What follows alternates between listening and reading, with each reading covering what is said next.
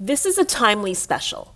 It's around Canada Day, a day we should be celebrating the creation of Canada and the freedoms that come along with living in a modern version of the country. However, activists and therefore big media, capital B, capital M, have been calling to cancel Canada Day, or at least rethink it due to the country's past social injustices. This is especially the case after the notorious crime in London, Ontario, as well as the bodies of Indigenous children found at former residential schools in both BC and in Saskatchewan.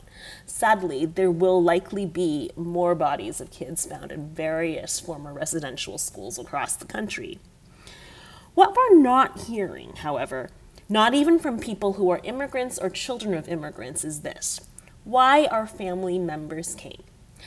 Many of us have family who came for a better life for them and for their descendants. My parents did that, even back in the 60s and the early 70s, that's the late 60s, long before the joint declaration was signed between China and Britain. China hadn't even opened up in the late 60s and was in the middle of the Cultural Revolution. This was arguably the biggest cancel culture in history, campaign in history. I don't have really much time to explain that today, so trust your old friend Google. I think they also realized they didn't want their kids, which ended up only being me, to have to go through the Hong Kong's tough school system, which was more British than British if you want to go to university. It turned out for the best. I had some learning difficulties in middle and high school and would have suffered drastically using Hong Kong's school system, which was based on memorization or rote learning. I saw it with my own eyes when my family took me on vacation to Hong Kong when I at, at the age of five. We stayed with my mom's cousin and his family, which included two boys. The older boy was my age, and I was shocked to see who to see the amount of homework he had. He was in senior kindergarten. Senior kindergarten, if you're not from Ontario or other provinces or jurisdictions with two years of kindergarten, is the grade you're in when you're five years old, the year you're five. We start kindergarten at age four. Anyway, the amount of homework he had as, as a kid in that grade is like a kid, it's like someone in an upper grade here. His mom was also very vigilant that he kept up with his studies, and this poor child would cry because he'd rather play or sleep. Meanwhile, school for me included listening to the teacher or librarian read a book, finger paint, something my papa actually yelled at me for doing. Like, she thought it was gross. She asked me why a certain project was abstract, let's put it this way. Mostly smears of different colors and fingerprints all over the paper. I told her I made it with my own hands, literally, and she was not just shocked but grossed out. She was also shocked at my macaroni art and, of course, the amount of play. But I loved kindergarten here in Toronto. I'm not sure I would have loved kindergarten in Hong Kong. And to be honest, as of this recording, which is about a few days before July 1st, I was surprised not a single person who is an immigrant, child, or grandchild of an immigrant that is openly that has oh, at least openly said that they were um, have um, written or said anything to defend the reason why Canada Day should be celebrated. Are we all too scared to say anything? I mean, like, in case we're not politically correct enough. I find that very, very sad. Yes, sure, we need to acknowledge the country's racist past, but we can't ignore the fact that we have been very welcoming to people from other parts of the world who saw us as a place of opportunity, especially in the last 50 or so years when we became more open to people from various different parts of the, of the world. And we can't shame people who feel this way, despite the hardship, that still feel that Canada is a much better place than where they came from. The old country is not home anymore. Canada is. Yes, I am very well aware that many immigrants, and even children of immigrants born in this country, in Canada, call the old country home. But those who know me, I am not a big fan of that, and I'm just putting this lightly. Okay, I actually I hate it.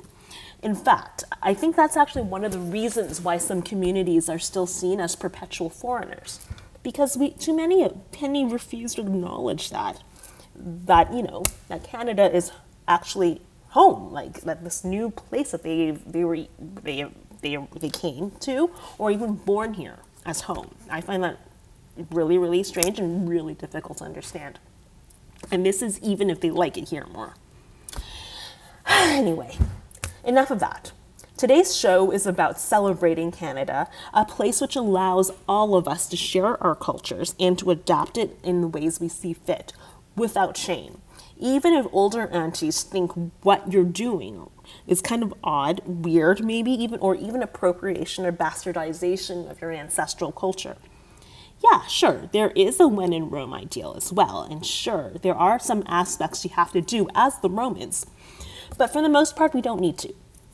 No one will come to my house and tell me not to eat with chopsticks. No one should be calling me out for not being quote unquote Canadian if I'm eating dim sum. Nor should anyone, you know what, call me out for not liking chicken feet. Actually, you know what? I'm not going to eat chicken feet even if I liked it. It's a dim sum item, and I'm a lacto ovo pescatarian before five. Something we'll talk about in the food episode coming up soon. But at the same time, one has to keep a well kept lawn if you have a yard. You just can't let that grass grow really like wildly. And this is both from a legal perspective as well as cultural. We need to acknowledge this country's shameful racist past, but we can't erase it. We shouldn't erase it from memory, as some people seem to want to do. No, statues shouldn't be coming down, schools shouldn't be renamed.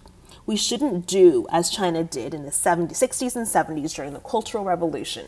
We need to celebrate the changes we have made over the decades and centuries, as well as paths which made it po- this possible. And this would include people who, by 2021, have questioned beliefs, okay? Questionable beliefs by our current standards.